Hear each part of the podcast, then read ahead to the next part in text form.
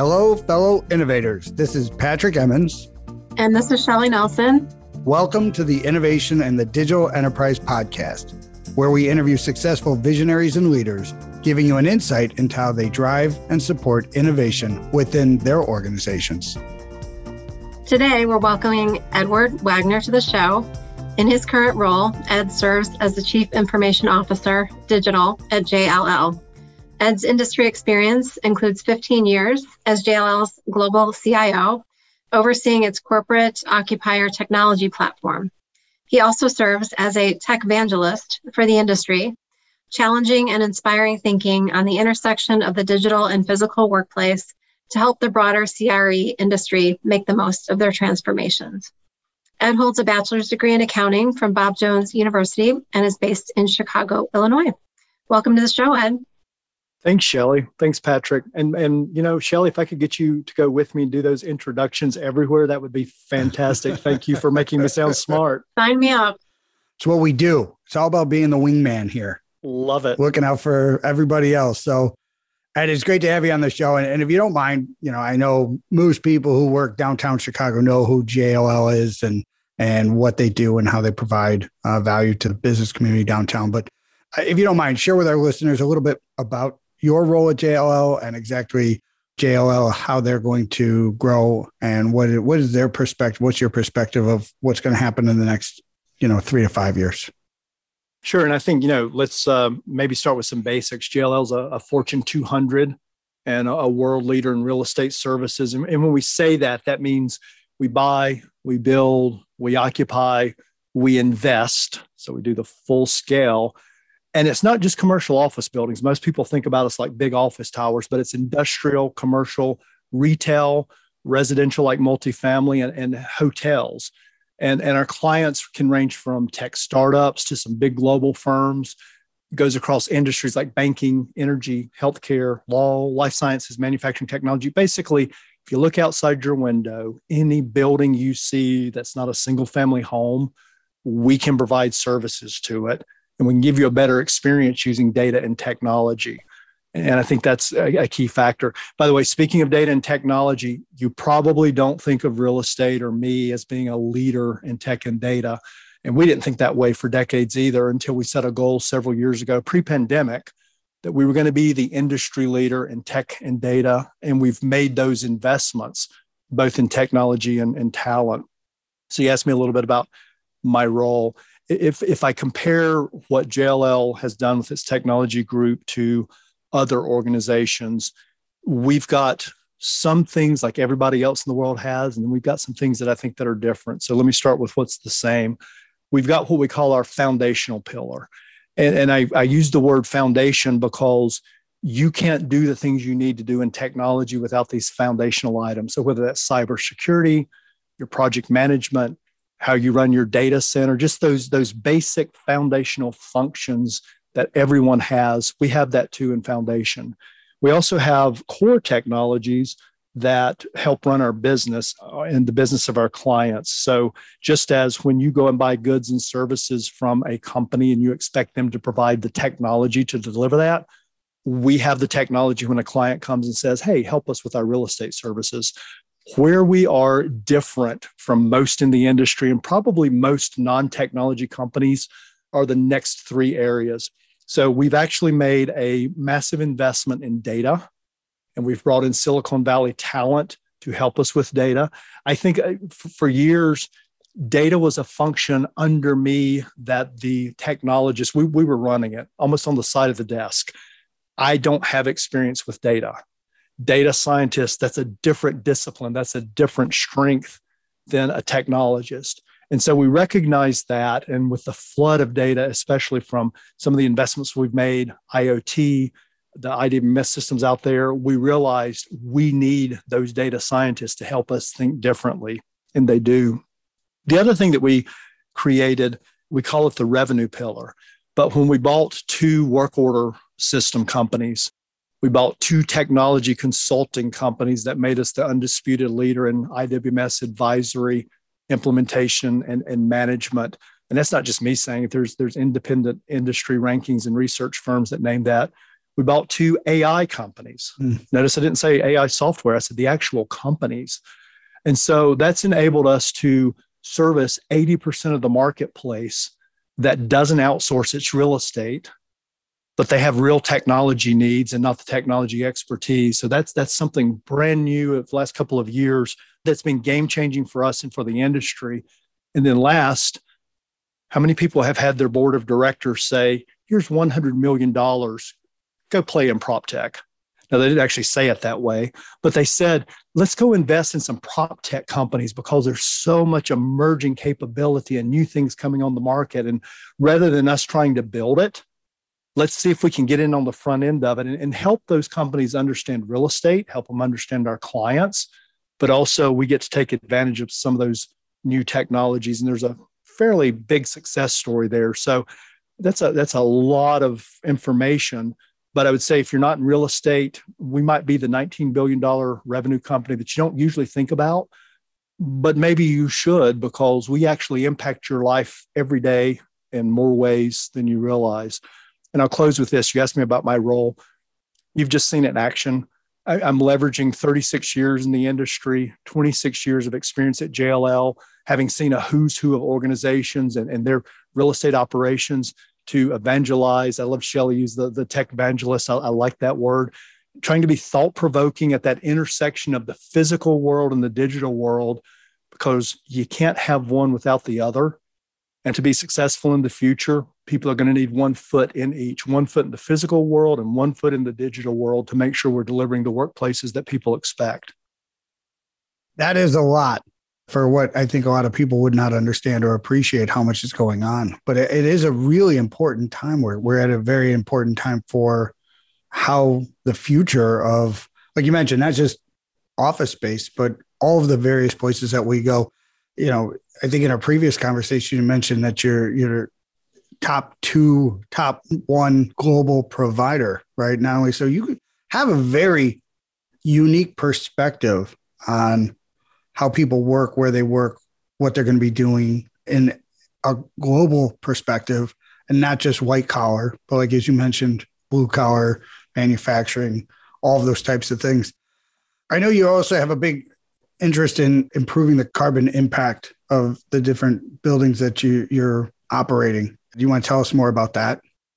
I typically tell people when I do public presentations that it really doesn't matter what you believe about sustainability and, and, carbon impact. The reality is you're going to deal with it, especially with the reporting requirements that are coming out, coupled with younger talent is expecting people to deliver value to the world, to take better care of the world. So you've got that double whammy of mandated reporting and talent demand. So you're going to have to focus on it. I did a presentation in uh, Silicon Valley and I asked the CIOs in attendance the, the, the, top industries that they thought contributed to, to carbon. And I got utilities and transportation. And I think we see a lot of that in media, but believe it or not, the built environment has a, a bigger impact on carbon than those other two industries. Now, it's not that I want to be first, we want to be better. And it's that recognition that we have a big part to play. We believe we have an ethical responsibility to create a better world through the way that we operate buildings, the way that we use technology to deliver that. And so we're making major investments. I, I talked earlier about all the pillars and acquisitions that we did some of that major investments actually going into sustainability, whether it's give you an example. I mentioned the, the Spark Investment Fund. We bought into a company called Turntide that makes motors. Why would a real estate company make an investment in a new motor company? Well, motor technology hasn't really changed in over 100 years, and Turntide created a, a new motor that's much more energy efficient, that can give us data. It's, it's, it's got more technology to it. And when you look at a building, it's full of motors, whether it's the HVA system or, or others. So there's massive opportunities to retrofit those, those, those motors in those buildings and gain some efficiencies. It'll be probably, you know, if you look at the list of uh, famous tech innovators, people like Bill Gates and others are on that, and I'm not. Yet JLL invested in Turntide before Mr. Gates did. We beat him. He later made an investment. So, so that's an example of sustainability. But if we also think about every company needing to do reporting, especially with, with some of the uh, requirements that we're seeing in, in front of Congress right now and the demand from shareholders and investors, understanding your office portfolio and the impact to the environment will become a key part of your reporting requirements in the not too distant future should those regulations pass. So again, opportunities around data that I mentioned earlier, as well as, as the reporting and then the efforts that people will need to take to, to be more sustainable in practice. And by the way, it's not just the buildings that impacts every human on the face of the earth. The built environment and the impact to climate impacts all of us as human beings. And so if we want to have a healthier, more sustainable world, it's something that we need to do for the people, not just the buildings, but for the people, because the people are the most important aspect. So, Ed, I was going to ask about the Silicon Valley talent that you mentioned earlier, but based on everything you just shared, I imagine that's much of the reason that you're getting the best of the best because of the impact you have on the world. You know, it, it is. And it's, um, I wish I could say it was my idea to bring in the Silicon Valley people. I will confess that when we first started talking about that, I was very threatened because, you know, we had, at that point, it was almost two decades. You know, we had built this, you know, IT group that had won a lot of industry awards. We had a lot of firsts. And now people were saying that was great in the past, but we've got to change for the future. And so I actually had to go through a bit of a, a personal and professional transformation. And I'm not going to lie, none of it would have happened had it been just up to me because I was threatened by it. But I will tell you, coming on the other side of it, it is one of the most impactful things that we've done. We talk a lot about diversity and diversity is very important but we so often think about you know gender and sexual orientation and ethnicity and and all of that's important but also different experiences different backgrounds different ways of thinking. And so if you're in a traditional IT group you probably don't realize how much you've done wrong until somebody from Silicon Valley comes in and, and shows you a different way to do that. And I say that half joking but if you're not a technology company you don't have the background and experience of what it takes to bring technology products to market the right way. And so that has been game changing for us. And it's a part of what we needed to do to achieve our goal of being, you know, leading in the industry, leading our clients to, to create a better world through the use of data and technology in a space that you guys have never thought of first from a technology perspective, which is traditional real estate. I think you bring up a great point because I uh, historically Chicago has a lot of very successful organizations that are not software first, right? Technology in different ways, right? But that whole concept of being a digital software first type of organization, yeah, I think there's been a change over the last five to six, seven years where the relevance of a CTO, somebody who's really a technical technology leader, in an organization becoming more obvious versus like a CIO, right? So, from your perspective, bringing in people who come from these more born digital organizations, right? They had a great impact on your thinking, your capacity. Are you seeing that change in Chicago? Because I think there was I, not just you, but other people thinking like, hey, you know, we don't need these people here. We don't need to change the business that much. Are you seeing more organizations? Because I'm seeing more organizations starting to understand they have to have a digital product more so than ever before. And I know we all think COVID had a big hand to play with that, but I think that may have just accelerated what was already becoming obvious to others. Uh, you know, it was. I, I, as you mentioned, Chicago. I was thinking, and obviously you can tell by my accent, I'm not native to Chicago. Love the city. Uh, moved here 17 years ago and just adore Chicago. Still getting used to the winter, but maybe one day. There's a tremendous CIO community here in Chicago. And I would encourage anyone who is in technology for a career, if you're not engaged with one of those communities, you really should be because there's so much you can learn and, and people are really willing to share. You know, I, I think there's a couple of challenges that, you know, there's a lot that you a lot of meat in what you said, Patrick. I, I, think if I think historically, there was one IT leader and we were expected to do everything. Mm-hmm. And if you look at how technology has penetrated virtually every aspect of our life you know there, there's different strengths whether it's you know cybersecurity that's a unique specialized strength that we need more than ever and things are changing by the day operations you know keeping the the foundation running and, and cloud that's a different strength. Doing what i do right now which is more like visionary or thought provoking or talking to business leaders that's a different strength. I, I, have that strength and i don't have some of those others. So i think one thing that i'm seeing in, in the communities is how do we take some roles that CIOs have that are actually three or four full time jobs and expand our teams to get the right people with the right strength to handle this the, the, these multiple areas that our companies and our clients need us to uh, have capabilities in.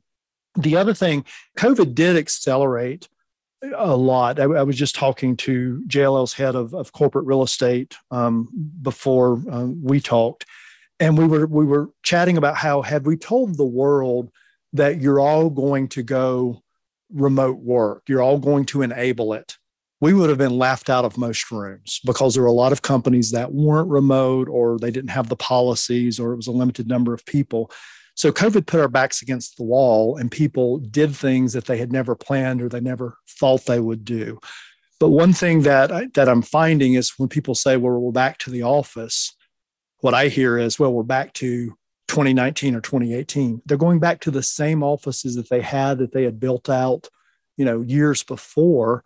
They've not incorporated any of the lessons that they've learned. They've not brought in any of the new technology capabilities. The, the ability for us to see each other, like we saw with Zoom, where I can get your, you know, your nonverbal feedback and I can I can see multiple people. When we go back into those conference rooms where some people are remote, it's a different experience. It's creating a sense of some people belong and some people don't. It's frustrating people. And so I think that's where the opportunity is, not just in the CIO role, but also in real estate and with HR and with the CFO to rethink our workplaces because the talent is really demanding this different way of thinking, this different way of working. And I think that's the challenge that everyone in every C suite role in every company is going to be dealing with for the next couple of months and potentially years. Mm-hmm. Yeah. Are there any things you're seeing that certain organizations are are succeeding with?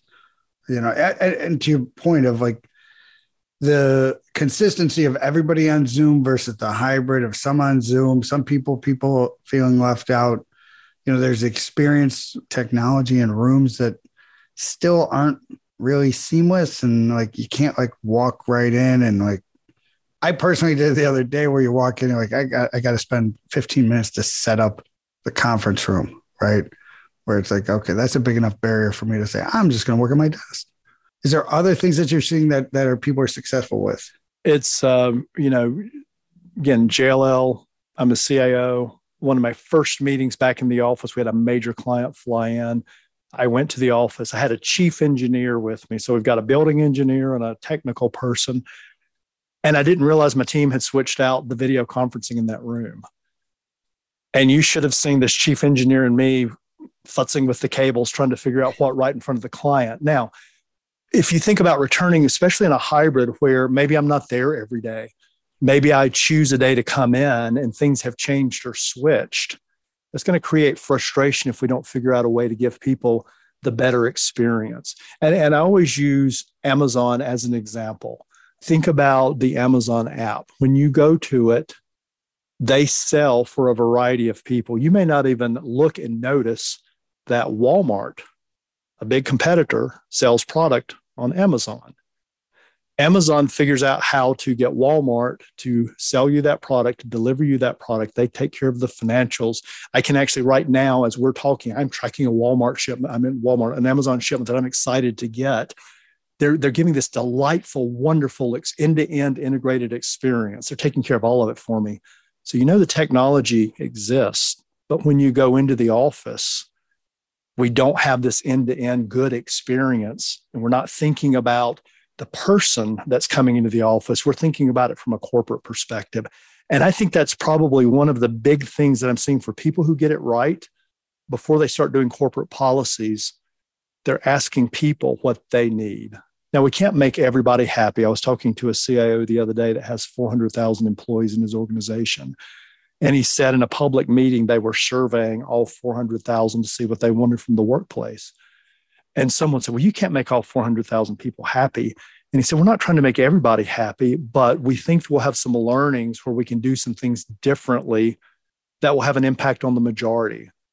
MIT, we work with them from their Center for um, Real Estate Innovation. And their leader made a comment that the area of data science around human experience in the workplace is virtually non existent. You know, we need to do more data science around that, hence the reason that, that I mentioned our commitment and, and investment in, in data scientists. But the people that are getting it right right now are trying to figure out what their people expect and what they need.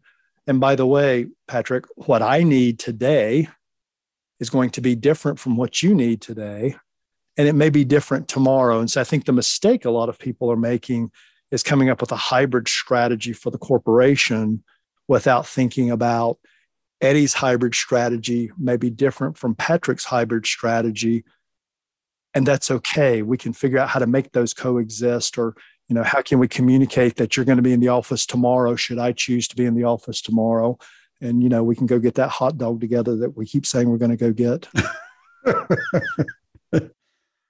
I don't think we would go for lunch for the hot dog, but you know what I'm saying?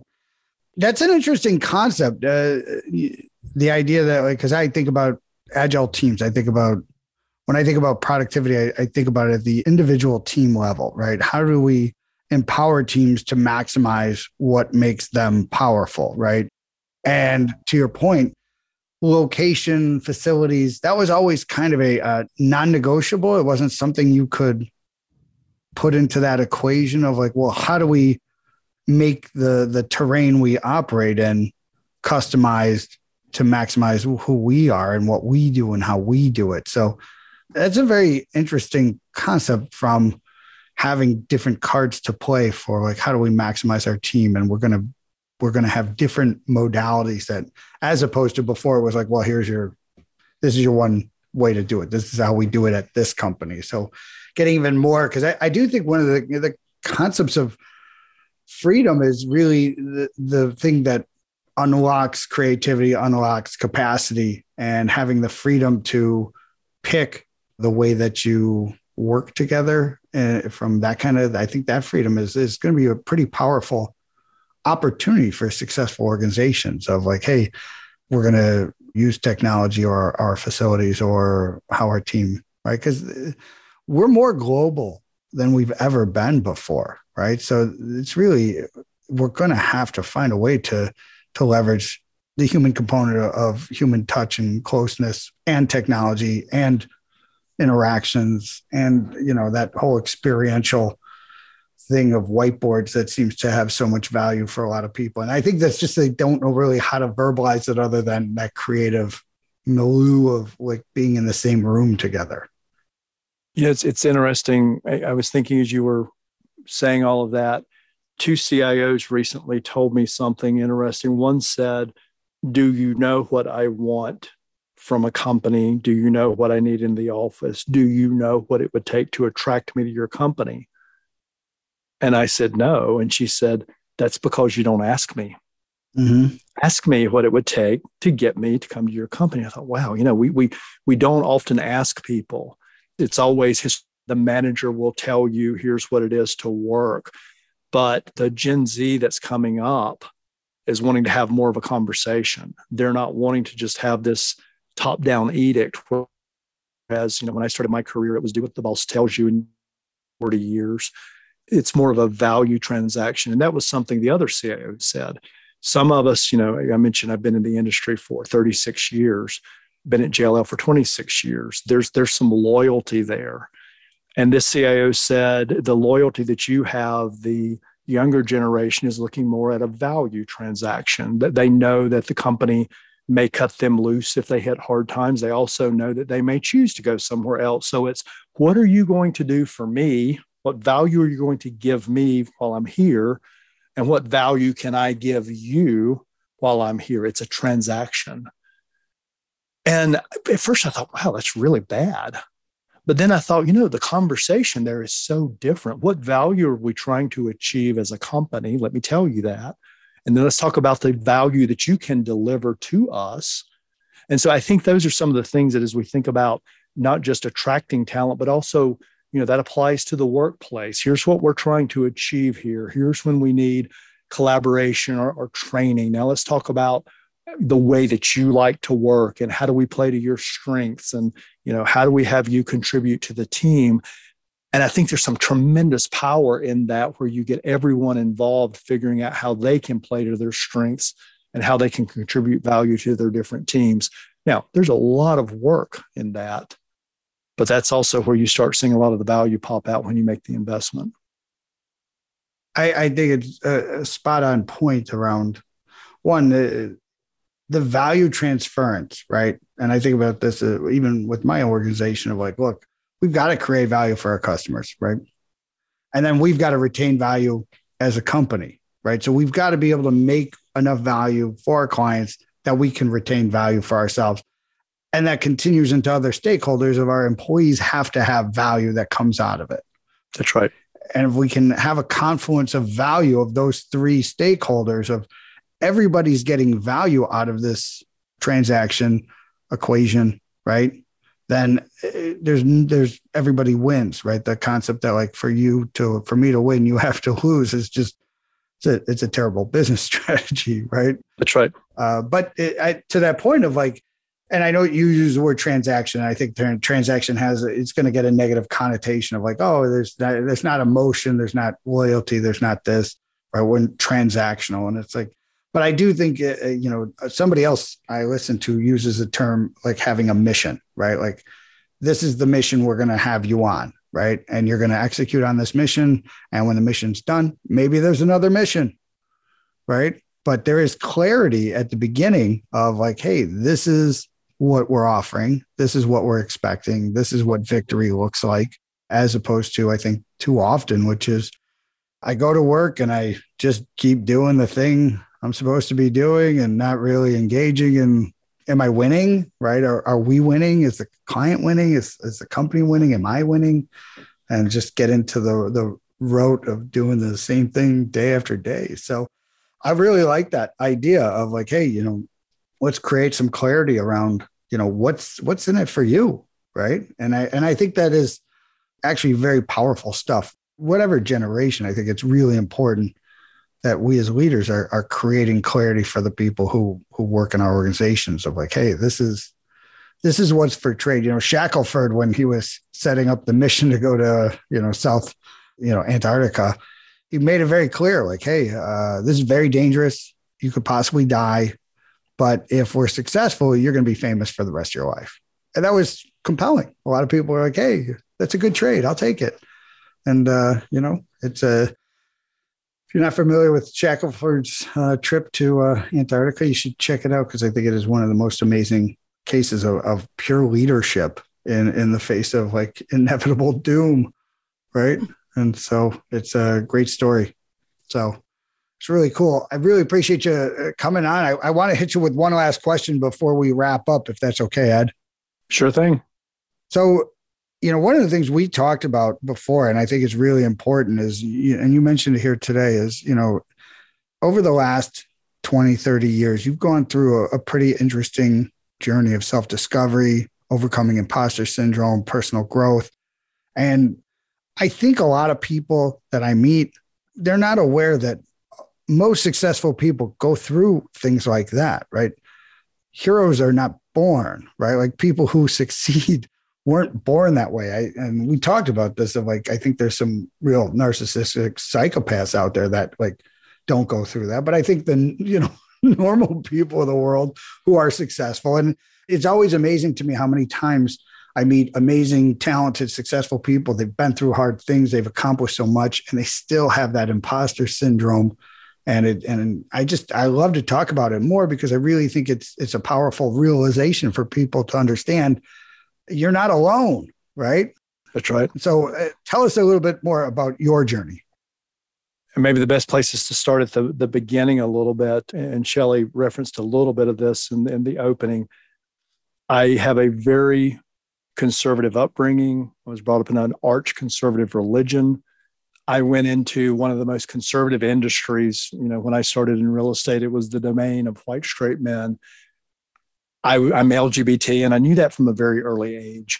So the messages that I got from a very early age was not only you don't fit in, but I was an abomination. I, you know, the, the unpardonable sin. So that's a lot of baggage for a kid to carry with them. But, you know, I pushed it to the back of my mind. And, and what I found is as I had more success, and by the way, I came out in the 90s to JLL and they have been nothing but supportive. If anything, I am where I am because there were people that surrounded me and lifted me up and enabled me when I doubted myself the most. But I, I mentioned earlier about being threatened by Silicon Valley people coming in and whatnot. And it was right when we knew we were going to transform the company, we were going to transform technology. I had just undergone executive coaching that the firm provided. So, message number one to people if you ever get the opportunity to do that, take your company up on it. If your company doesn't offer it, figure out a way to invest in it for yourself. That 360 feedback, if it's done right, will cut you to your soul when you see the way other people truly think about you. But if you look at it, and the, global CEO actually called me the night before I got it and said, You're going to get your feedback tomorrow. And as you read through the weaknesses, go home and cry if you need to but the next day put all that aside and just think about you know what you need to be better. Now i thought he was being a little dramatic. Turns out he was right. I cried about it. Because i, I suddenly realized that people they didn't like me the way that i wanted to be liked. And it wasn't they didn't like me. They were pointing out some weaknesses that i knew i had but i thought i was hiding it from everybody. And what teased out after a year of working with the coach and some personal therapy was lack of self-worth well, think about what I told you from my very beginning. I mean, that kind of makes sense when you hear it, but when you live that every day, you're trying to push it aside and you know you're trying to be what you think people want you to be it has a very big impact on you. So going through personal coaching personal transformation working with a therapist and by the way that's not a bad thing. We're all talking about mental health in the workplace. There's a reason the word health is in mental health. If you want to be healthy it's not a bad thing to have somebody to talk to that's not part of your echo chamber that can help you think differently. And so the genesis of all of this, what caused me to actually kick all that off was at a CIO industry event. I was up for an award. I was afraid of the room, but I had to be there because I was up for an award there was a CIO speaker that talked about change, and he said, you know, there's all these things that CIOs need to do to bring about change. And I'm like, yes, yes, yes. But he said, if you really want to bring about change that no one can argue with, if you want to lead with change, and I can remember standing in the back of the room thinking, yes, that's me. I want to lead with change. He said, do glass breaking change on yourself that was actually a defining moment. I went back and, and told the company I was stepping out of the position that I had because it was, I can't explain why I did that. I've spent months thinking, you're crazy. Why did you do that? But stepping out, and remember, I started out at the beginning saying, if you want to think out of the box, you have to get out of your box. It's probably one of the smartest things I ever did without realizing it. By the way, I lost that CIO of the year competition then, didn't feel like I belonged I came back and won it a couple of years later. And I mentioned to people this very journey that I've just told you. And I said, when I lost, I actually won when I lost the competition because it triggered this transformative change. And I was trying to be vulnerable and authentic because that's what I want to be. And I want to be able to tell people about that. And remember that first time I was in that room, all those CIOs intimidated the hell out of me the numbers of people that came up to me afterwards and said, Thank you for sharing. I can't tell you the number of times that I've felt the same way. Or I'm so glad you said that because I feel this. And some of these are towering titans of technology. But you're right. If you ever feel alone, if you ever feel like, you know, it's overwhelming or I don't know what to do, a lot of us feel that same way. Just reach out, go to these forums, talk but anyway, thank you for letting me share that. But there's there's you know I think all of us at some point feel that way, and if you don't feel that way, you may be part of the problem because you don't see some of the challenges or the issues that all humans deal with. Wow, Ed, thank you for your courage. I think our listeners are really going to appreciate that on every level. So thank you. Thank you for the opportunity.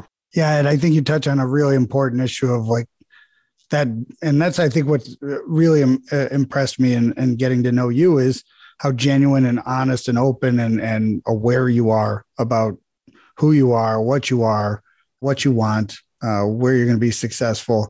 And I, and I think a lot of people suffer from, you know, there's it's and it's not their fault that you're surrounded in a world sometimes with people who have been taught to to not be open, to not be aware, to not be genuine, right? Like you, you're supposed to hide it. You're supposed to put the shield on every day, put the armor on, and protect yourself. And and I can only imagine how excited everybody in your group is that like look this is this is who leads this group right we start brave right at the beginning right we lead with our hearts chest out let's go take some hits we're all going to get through this together it's got to be amazingly exciting for everybody to know that that they can go to work and be their true honest self every day as opposed to i've got to worry and it, you know what kills me is it's always a small group of people that seem to create the insecurities for the majority that get them to put the armor on every day, right? It's always a little handful of like people who are